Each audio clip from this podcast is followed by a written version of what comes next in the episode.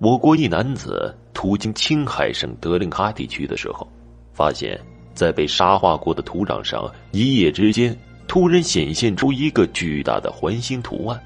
驴友们对于这种神奇的现象纷纷表示好奇，但无人知道这是怎么形成的。这个直径超过了两千米巨大的环形图案，虽然并不是很规则的正圆形，但是其中还是能发现有对称的复杂图案。形成这种现象，可见并不简单。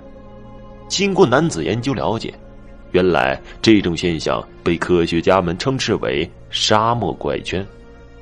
沙漠怪圈是一种很神奇的景象，它一般发生在沙漠和牧场地区，是由紧贴地面的土壤与四周土壤产生巨大的反差而形成的，而且形状各异，形成的时间非常短，但又有着一定的规律性和独特性。